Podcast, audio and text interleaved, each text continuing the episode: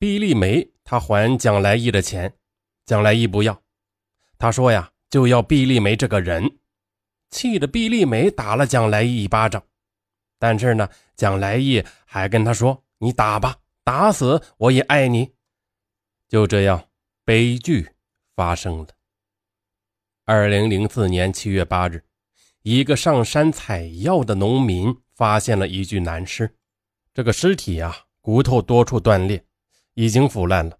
法医鉴定，死者呢就是蒋来义，死亡时间是十五天左右，尸体腹中有可乐饮料。和老鼠药。警方又分析，这不是第一现场，蒋来义呢有可能自杀，可能是呢当时他在山上喝了老鼠药，折磨男人，为了早点结束生命而跳了山崖。还有一种可能，那就是他杀，蒋来义在山上被毒死后，再从山上给抛下来。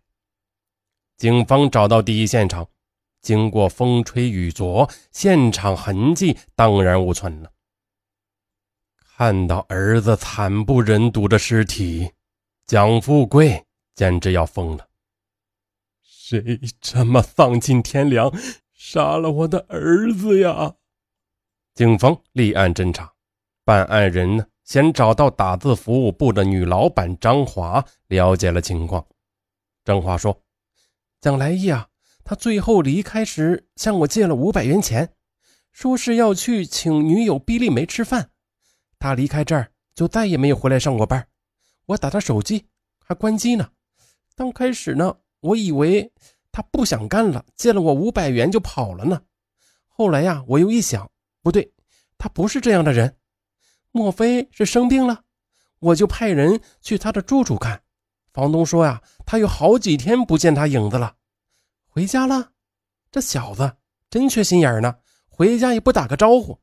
可是我万万没想到，接下来办案人呢又找到毕丽梅询问核实，可是毕丽梅一口否定蒋来义请他吃饭的事。她说：“我俩早就黄了，不来往了。”在警方的案情分析会上，大多数人认为毕丽梅呢有重大的嫌疑。办案人再去找毕丽梅，毕丽梅却不知去向了。打她手机，手机也停机。办案人到哈尔滨找到毕丽梅的父亲毕武强和司秀娥。毕武强和司秀娥说：“女儿啊，前几天来过，说是去广州买美容器具，走时呢留下了个新手机号码。”接下来。公安安全专家部门通过毕丽梅的新手机号码，很快就查找到了她的下落。她不在广州，而是在深圳。原来，在办案人找到毕丽梅了解情况时，他心慌了。当天晚上，他就找到了金万元，借了他二十万元钱，谎称是去广州买美容器具。然后，金万元回家是闹得家里江河横溢。实在受不了的父母才同意拿钱。金万元要跟毕丽梅一起去，但是毕丽梅没同意，她自己带着钱离开了方正。她先到哈尔滨看了父母，然后远走高飞到了深圳。在深圳的一家夜总会，毕丽梅结识了一个男人。她同男人过夜时，那男人说能帮他偷渡出去香港。当时。毕丽梅呢也不知道是真是假，立马就给了那男人五万块钱。可是等了几天，他没有等来喜讯，却等来了方正县正在追捕他的警察，他被缉拿归案了。饱尝了流浪滋味的毕丽梅呈现出沮丧和可怜的神情，他就像是断了毒的吸毒者，在这事面前。他如实的交代了自己杀人的过程。二零零四年六月二十三日上午，毕丽梅突然打电话找蒋来义，约他出去玩。蒋来义开始不信呢，他仔细一听，没错，确实是毕丽梅的声音。他那让泪痕湿透的心灵一下子喜出望外，他不觉得有了精神，他一下子就有了精神。接下来，蒋来义呢？向女老板借了五百元钱，他还高兴的特意说：“准备中午请毕丽梅吃饭。女老板当时还是莫名其妙啊，她心里也嘀咕道：“你们不是黄了吗？咋又好了呀？”哎，这年轻人呢，猫一天狗一天的，让人捉摸不透。蒋来义以火烧屁股的速度赶到了约会地点，见到毕丽梅，只见毕丽梅今天穿的是十分的性感。他的第一句话就说：“来意，我跟金万元那臭无赖黄了，咱们重归于好吧。”蒋来意啊，他的心灵轻易的就被这伪情给所迷惑了。毕丽梅望着万里晴空，她亲切的并且撒着娇说：“这些日子太对不起你了，老惹你生气，哼，还让你伤心。哎，对了，要不这样吧，咱们进山林里边去吸吸新鲜空气，散散心，好吗？”蒋来义是好久没有听到毕丽梅如此温馨的话语了。